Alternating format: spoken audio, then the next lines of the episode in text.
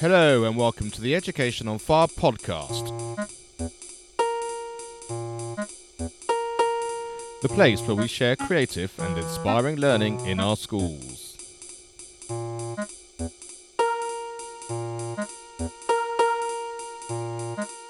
Episode 65.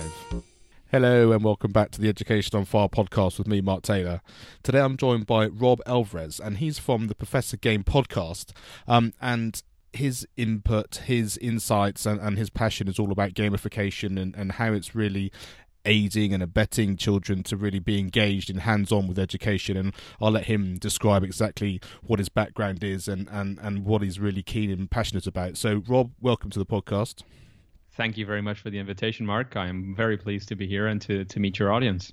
Fabulous. So can you first give us a bit of a background about about your sort of education background and how you got involved in in the gamification world and and how that sort of developed into a podcast for us? For sure. Um, I'm gonna try try to cut it short as much as I can. It's a it's a story that starts when I was back when I was like nine. I was playing video games and Nintendo, and you know there was this Nintendo magazine, and I said, oh, how amazing would it be to work in a magazine and you know play like 80% of the time, and then 20% of the other time just write about what you were playing.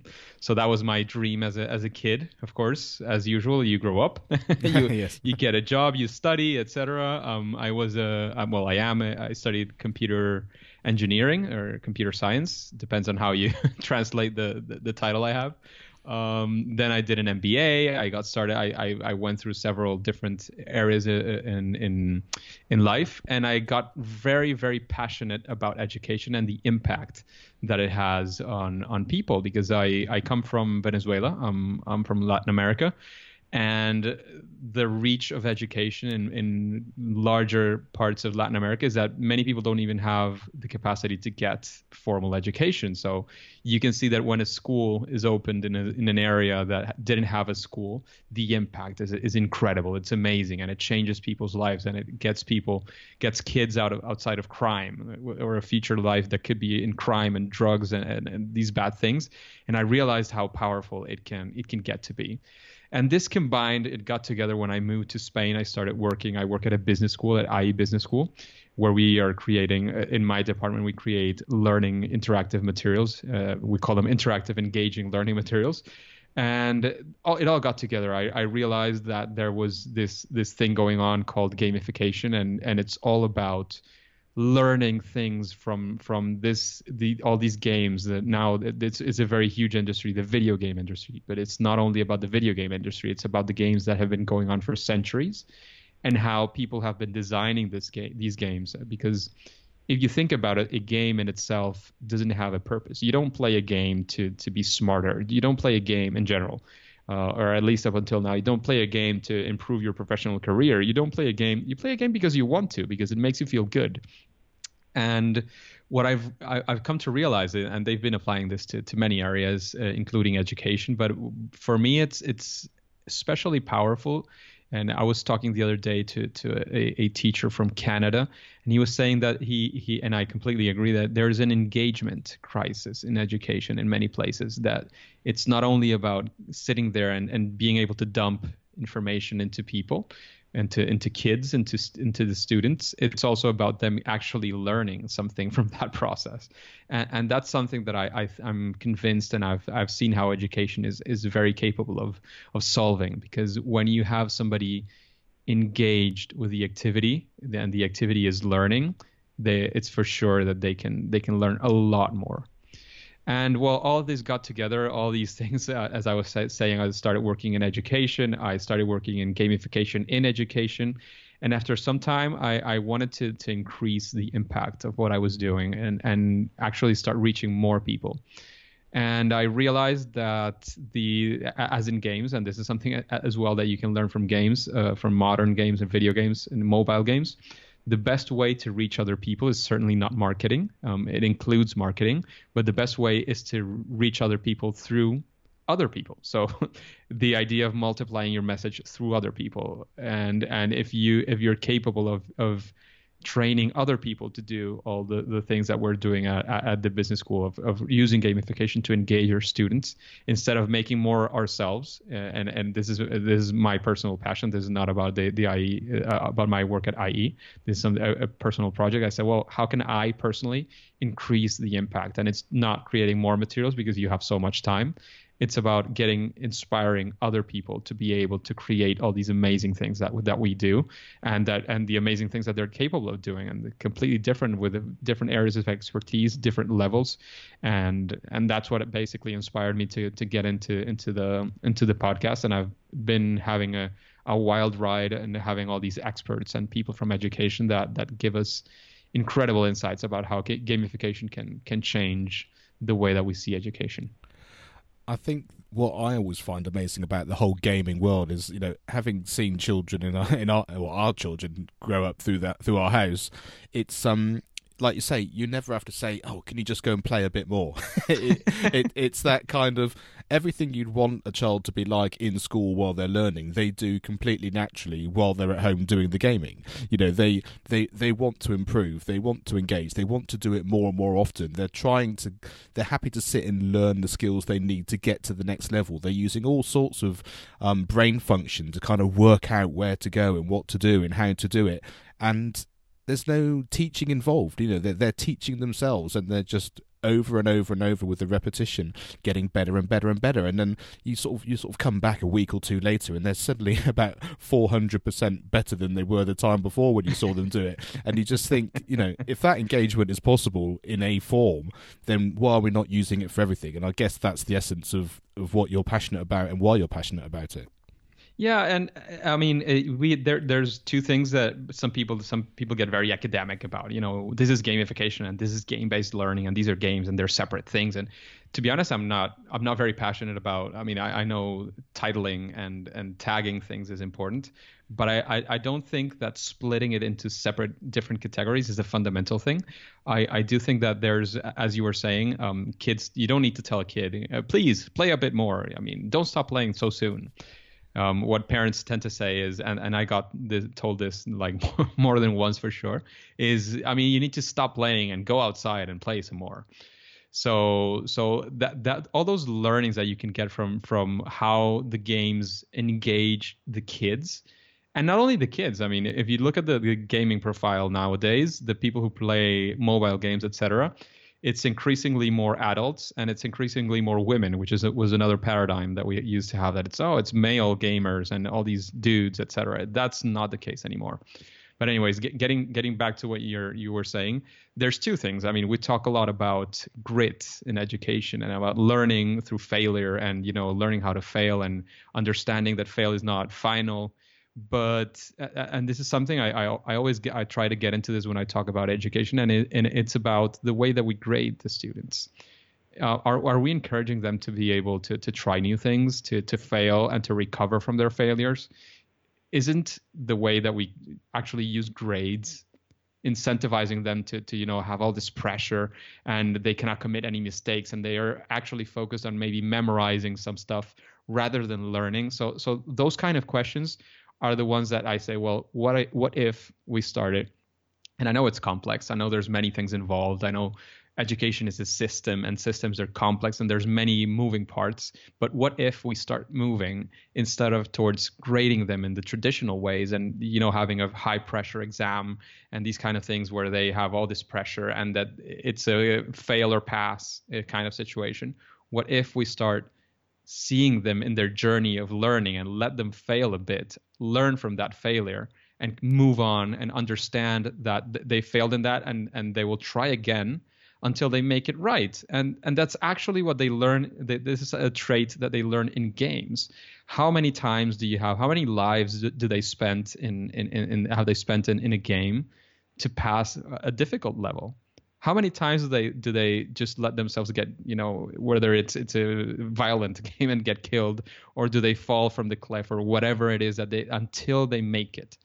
What if instead of of doing all these things they were learning something that was exciting to them? Because it's easy to forget that learning can actually be a fun exciting experience because we we in a way this might sound terrible and i know it's it's a generalization but sometimes what we do is we put the school in the middle of their learning. Instead of them uh, of the school helping them learn more it becomes a, a, a, sort of a barrier. And what they have to do is you know these standardized tests and these things that are the things that they've always done. What if we do it through gamification? What if we take all these learnings, all these keys that we've seen from games, and I mean, I, I, I was I, was writing a blog post which will probably come up um, where at the end of February, it's pro- uh, January, it's probably going to come up up uh, the early February. And I was talking about a game that I've I've tested out because of one of my guests. And one of the things that is amazing about that game and many other mobile games do the same is you know they have these energy levels and that you can only play so much. And when you spend it, what they want, I mean, because these are businesses, what they want is for you to spend some more money for you to continue playing or you have to wait. So that's that, that's a game technique that's called a torture break. yes. What does a torture break uh, do? It it gets you to think all the time about the next time you'll be able to play. So what if instead of thinking when will I be able to play this zombie apocalypse game again because I have no more energy left, they are thinking about when am I going to be able to do the next experiment in science what if we use these strategies, these techniques, and, and this is something that we've seen being used. I, have I've been to there's there's a, a, few, not too many, but there's a few gamification conferences around the world, and I've gone to a couple, and one of them that impressed me massively was this this Spanish nun. The, the, the, her speech was in Spanish, even though the the conference was in English, but her message was so powerful that they let her come. They had somebody translate. I'm I'm not exactly sure how it, it what the logistics went but she was talking about how they were using this nun i mean that you would think oh the most traditional people are these religious schools etc so this nun was using gamification and all these ideas and you could see the pictures of the kids and it was incredible. I mean it, it sounds like a, a, small thing but I, I see it as, as huge as massive. You could in the pictures you saw the kids. You know normally you have all the kids sitting down in their desks working on something or paying attention or falling asleep whatever it is they're doing in their desks here, they were all gathered around something that was going on because it was an exciting story that they created around this learning objective. And they didn't even take off their backpacks. They were so excited when they, they came into the classroom that they rushed into this desk to, uh, to, for them everybody to be able to see and to, to see the next clue and the next thing that they were going to do so this I, I think this is a very powerful image of what you can achieve when you think about the children instead of thinking before what it is that you want to teach. Of course, you have to, to, teach something and you have to bear that in mind, but you also have to think about what the kids are expecting. What are the emotions that are, are involved?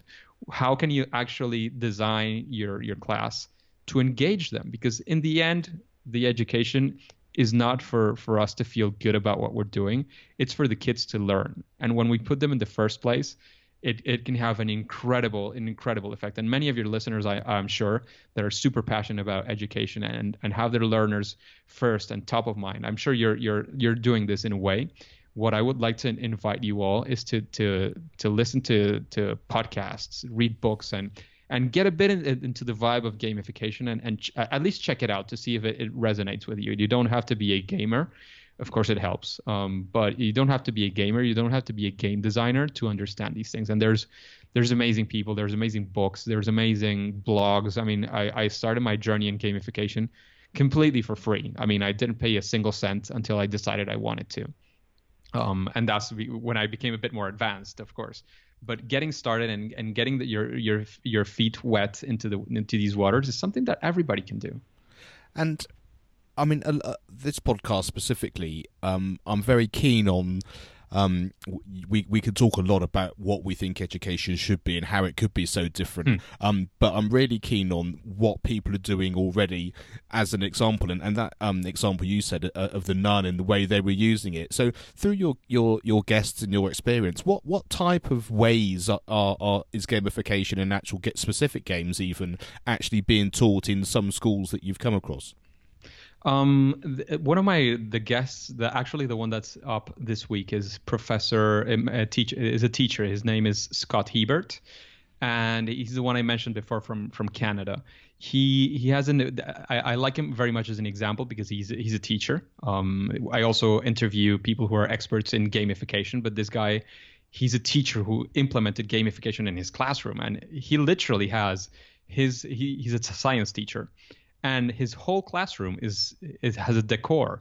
I mean, it's a medieval theme. So everything in the classroom, he tries to make it look medieval and you you get into it and of course if, if, you're extremely traditional in the education sense you get in there and you say well these people are not learning they're playing around i mean there there's a bunch of kids doing something here there's a, another bunch of kids doing something else around because they have different types of days and they they do things at their at their rhythm they have choice which is something that that we we easily forget how powerful it can be to engage the the kids they give them choice i mean he says well we have to do all of these things these are all the missions and all the quests that you're going to have to do, all the people that you have to engage with. These are all the things that you have to to do, and they, they'll keep on discovering things as, as they do it.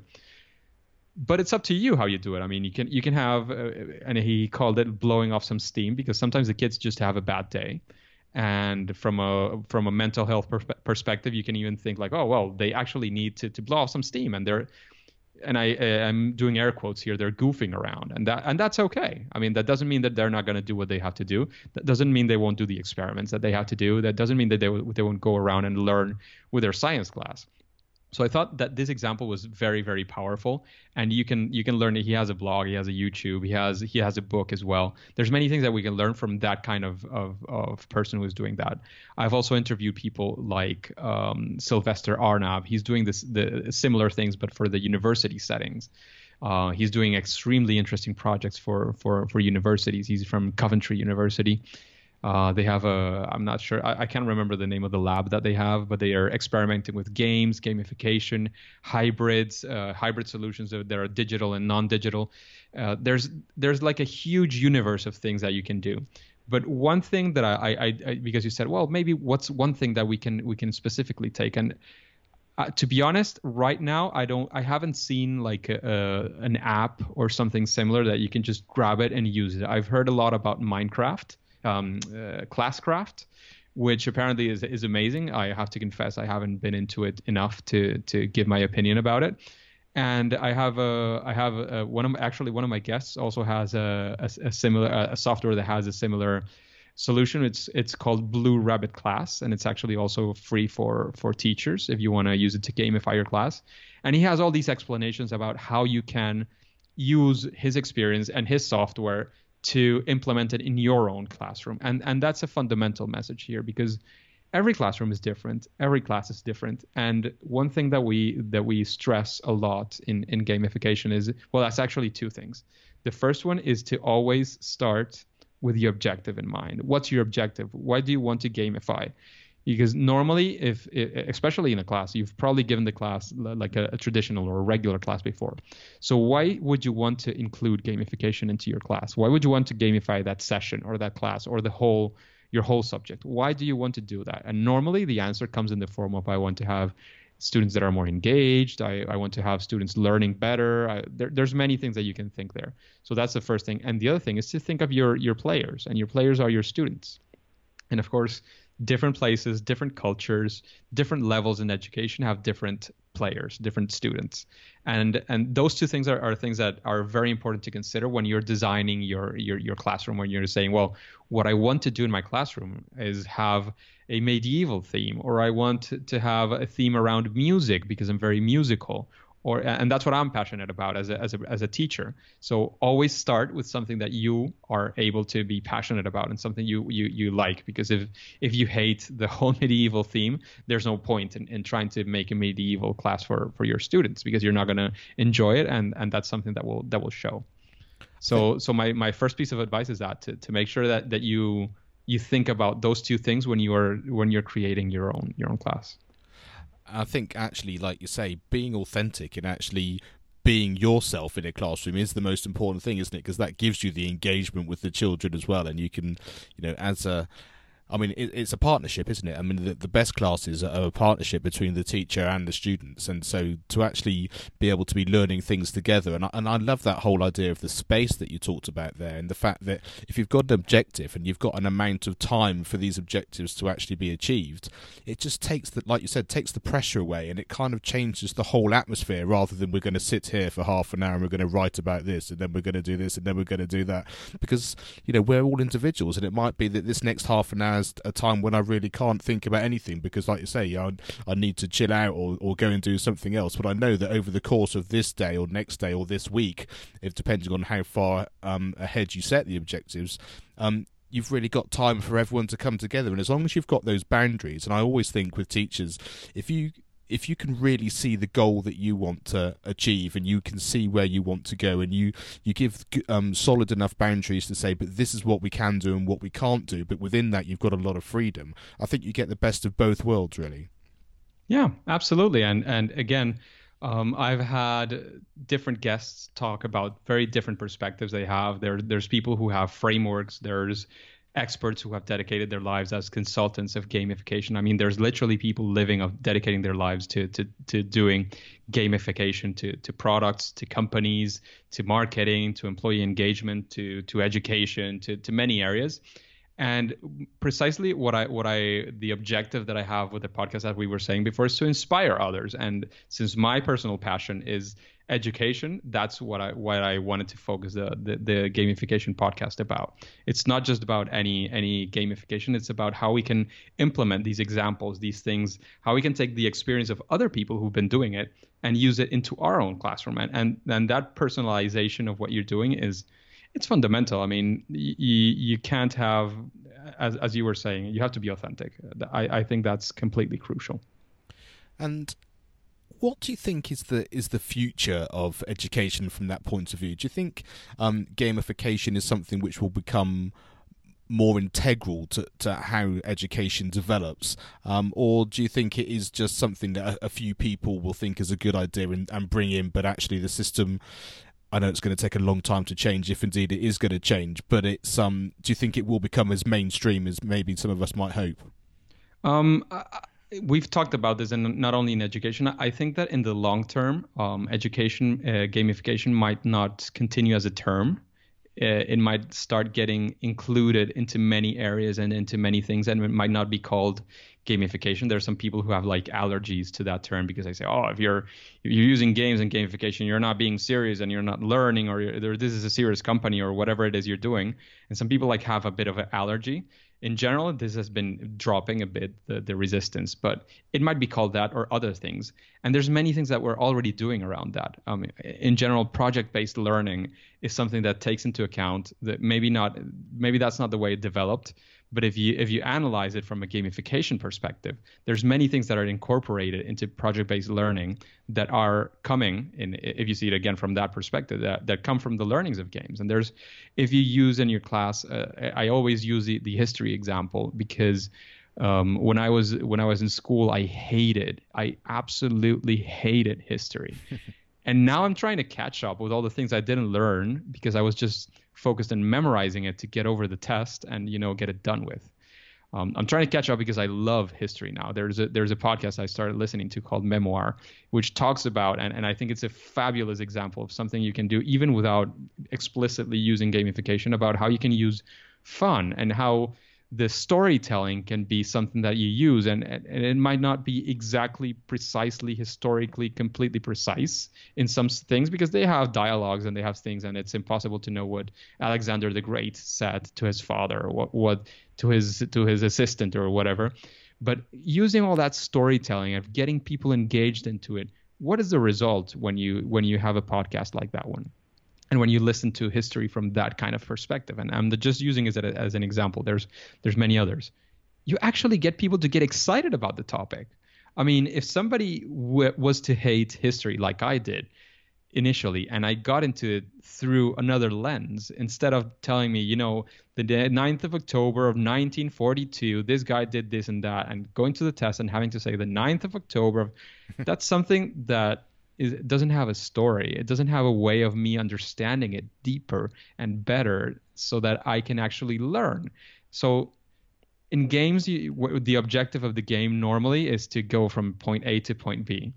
The easiest way would be just to draw a line, and that, but that wouldn't be a game. That wouldn't be exciting. So what do you do? You have a, a normally, well, not all games do, but many games have a story around it and you start getting into the characters that are in the story and you start loving them or hating them or appreciating what they do or, or, or starting to you know know that they secretly are planning something or that they want to save the world and nobody knows or, or that they were the normal person and then now they're saving the world. I mean all these things that are into a story and they go into movies games and, and many many many other places.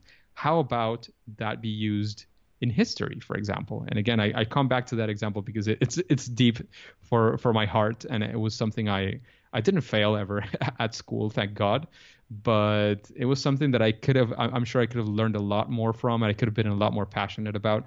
And even who knows, I might have even majored in something else instead of of engineering if I if I had been more passionate about history.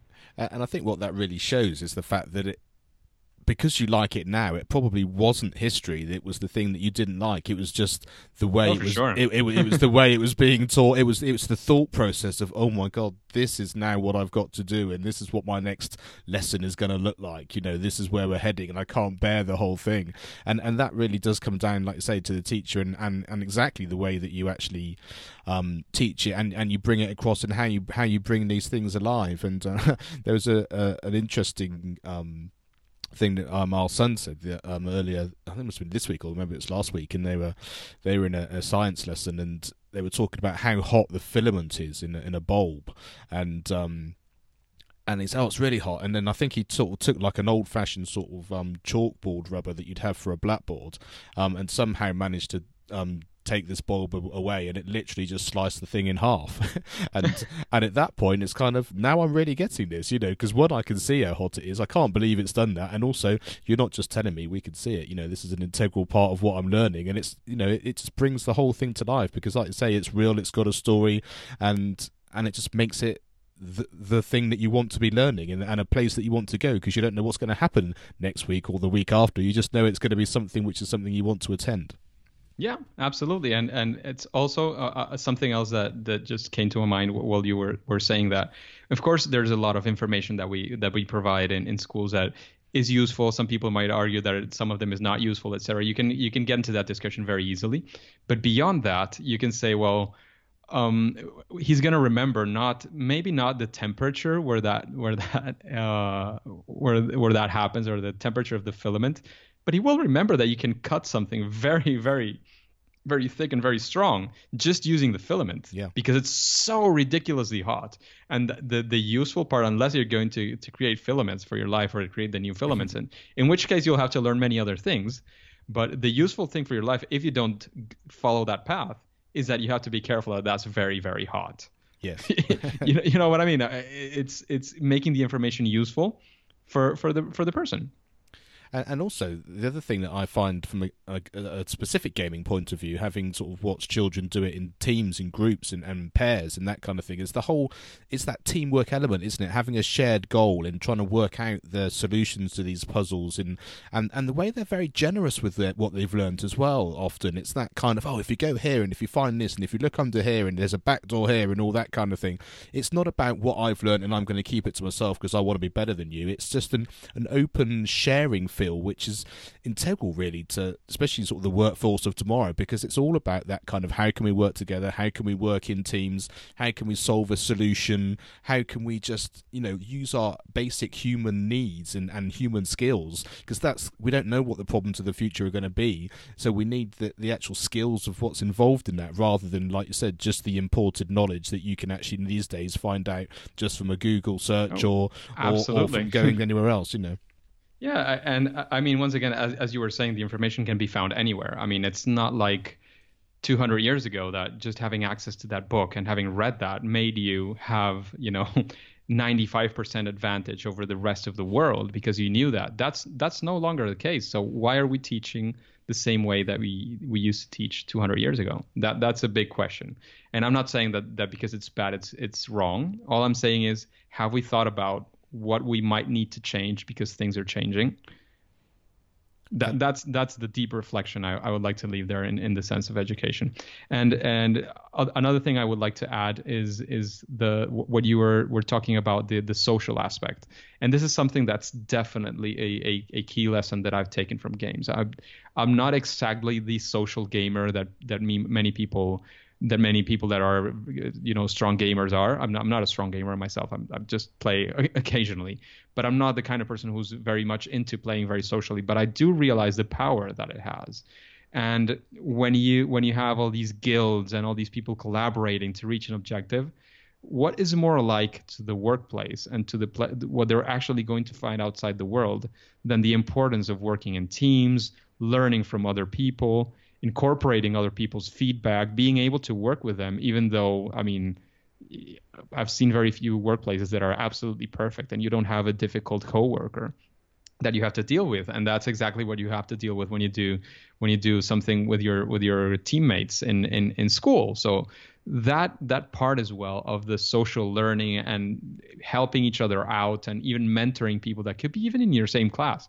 But there might be this kid who's like super good in math and can help the other kids uh, understand math better and all the i mean there's there's so there's so much power that we can we can take from that from the social learning from including the the the, the possibility and, and and that's another example i was talking about history previously but what about even math the thing was not whether or not you got the answer correct the first time, but whether or not you're able to reach the correct answer, which is in the end what you need to do in, in, in, the, in the workplace. You'd have to be able to reach the final solution to whatever it is you're trying to solve. What if we gave them the opportunity to do it over and over again? Wouldn't they actually learn from that? And I'm not trying to be unfair here with teachers because I know that there's many things that you have to do when you have to correct a test, for instance. Uh, so I'm not I'm not taking it on the and the teacher and the teacher himself or herself.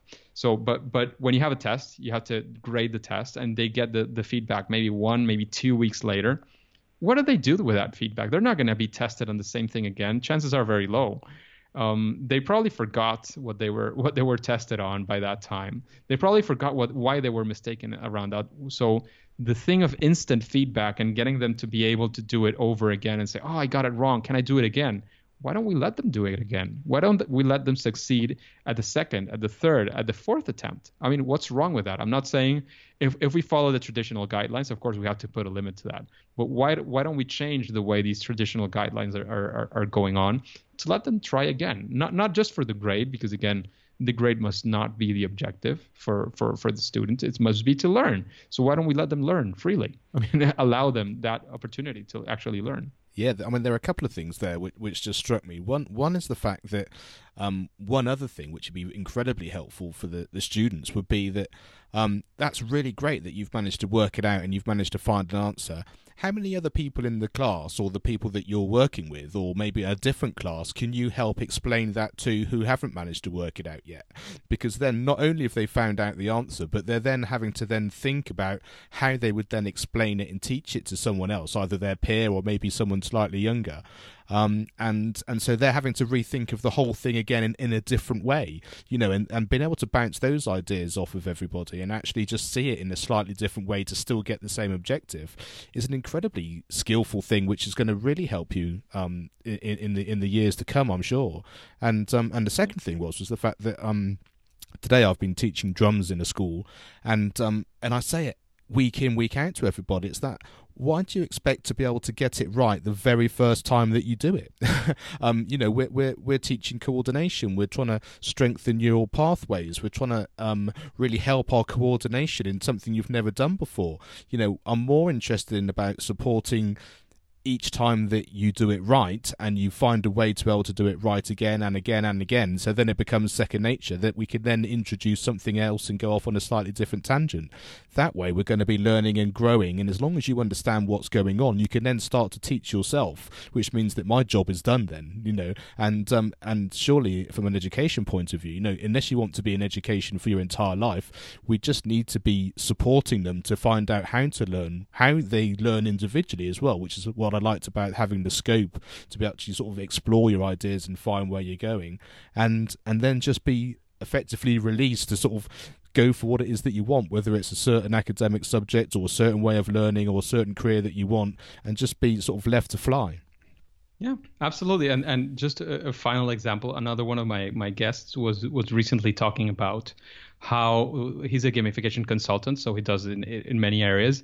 But he was talking about how when he when he reaches a client, he says, well, one of the things that we do is we give them a workshop on how to do gamification to the users, the people who are actually going to use the software or whatever it is solution that we're creating, and we get them to design the initial things what about we do this kind of thing in education? As, as you were saying, what about if teaching the next generation depends on the current generation of students that you have? I mean, what if, say, you're you're giving fifth graders a class? What if the people that are right now in fourth grade will get the class or will get um, the, their, their class according to the advice that you have received from your current fifth graders?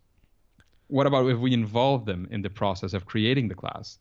and of course they understand themselves i mean they, they see the world they see their, their friends they know what they're motivated by there's many things that they can help you in, in that process of co-creation maybe you're not going to go all in and change the whole thing from day one. But what if you start making small tweaks? Or maybe the next session you see that there's something that there's this student who already knows how, how to do all these things and you ask him well how would you teach this this subject? What would you do? And get them in, and you get two things from that. The first one of course is that student will learn exponentially more because he when you when you think about how you have to teach it to somebody else that's a profound learning process and that's that's been proven in many in many studies. But the second thing that you get is that that that teaching that learning that way that method that is used the examples that he might be using are a lot closer to the audience. And because we have to face it even the youngest teachers are 10 15 20 years 30 years away from the age of the people that we're teaching. So there's many generational things that we might not be able to catch even if we try really hard. And I know that the professor, uh, professors and teachers do a great job at, at, at, relating to, to their students, but there's always things that are going to escape us for sure. So why not have the help of the experts in that sense? I so think as you were saying, I, I think that's that's fundamental and that's actually fabulous. Yeah, I think I think it's, it's great, and, and and I find that quite exciting. I can sort of I could see almost like a whole term or year's worth of work just as an experiment, just to see, like you say, rather than just changing the whole system, but just how can I just do this here? How can I just do that there in this scenario? How can I do those small tweaks? And gamification isn't about right. What I'm going to do is I'm going to bring in 30 Nintendos and we're going to sit around and play all day. you know, it's understanding exactly what's involved and, and, and being able to incorporate that. And, and I think that's a fantastic, a fantastic idea for um, just exciting and inspiring children for the future. So, Rob, thanks so much. It's been really great chatting to you. Can you um, just give us some the best way to contact you and the best way for them to listen to your podcast so that they can learn even more about this really interesting subject. Well, that's that's fantastic. Thank you very much. Um, again, thank you for, for inviting me to this to this interview. Um, the the best way to, con- to contact with me is where I'm most active is on Twitter. So my name Rob Alvarez B um, you, you, I, you'll, I, am guessing that will be in the show notes. But anyways, you can also see it on my on the webpage. It's professorgame.com. You'll see there all the the episodes. If you want to go specifically only to the podcast episodes, you can do slash podcast. Or if you want to listen to it on your favorite app to for listening to podcasts such as Education on Fire, um, you can also find it on Stitcher, iTunes, uh, Apple Podcasts. I, I've recently submitted it to iHeart, Spotify. I mean, I'm trying to be in every single platform available. But if you go to professorgame.com, you'll see you'll see the main outlets that we have over there. That's fantastic. And, and as Rob said, yes, if you go to educationonfire.com and just search for Professor Game in the search bar, um, the show notes will pop up and um, and we'll have all those links and everything for you just to literally one click through to, to find everything that you need. So brilliant. Rob, thanks again for your time. I really appreciate it. It's been a really interesting discussion and I'm sure we're going to have more in the future because I can feel that we're, we've got a shared passion for this, which, um, which has got some legs still to run. For sure, for sure. Just feel free to to to let me know if there's anything we I can do for you.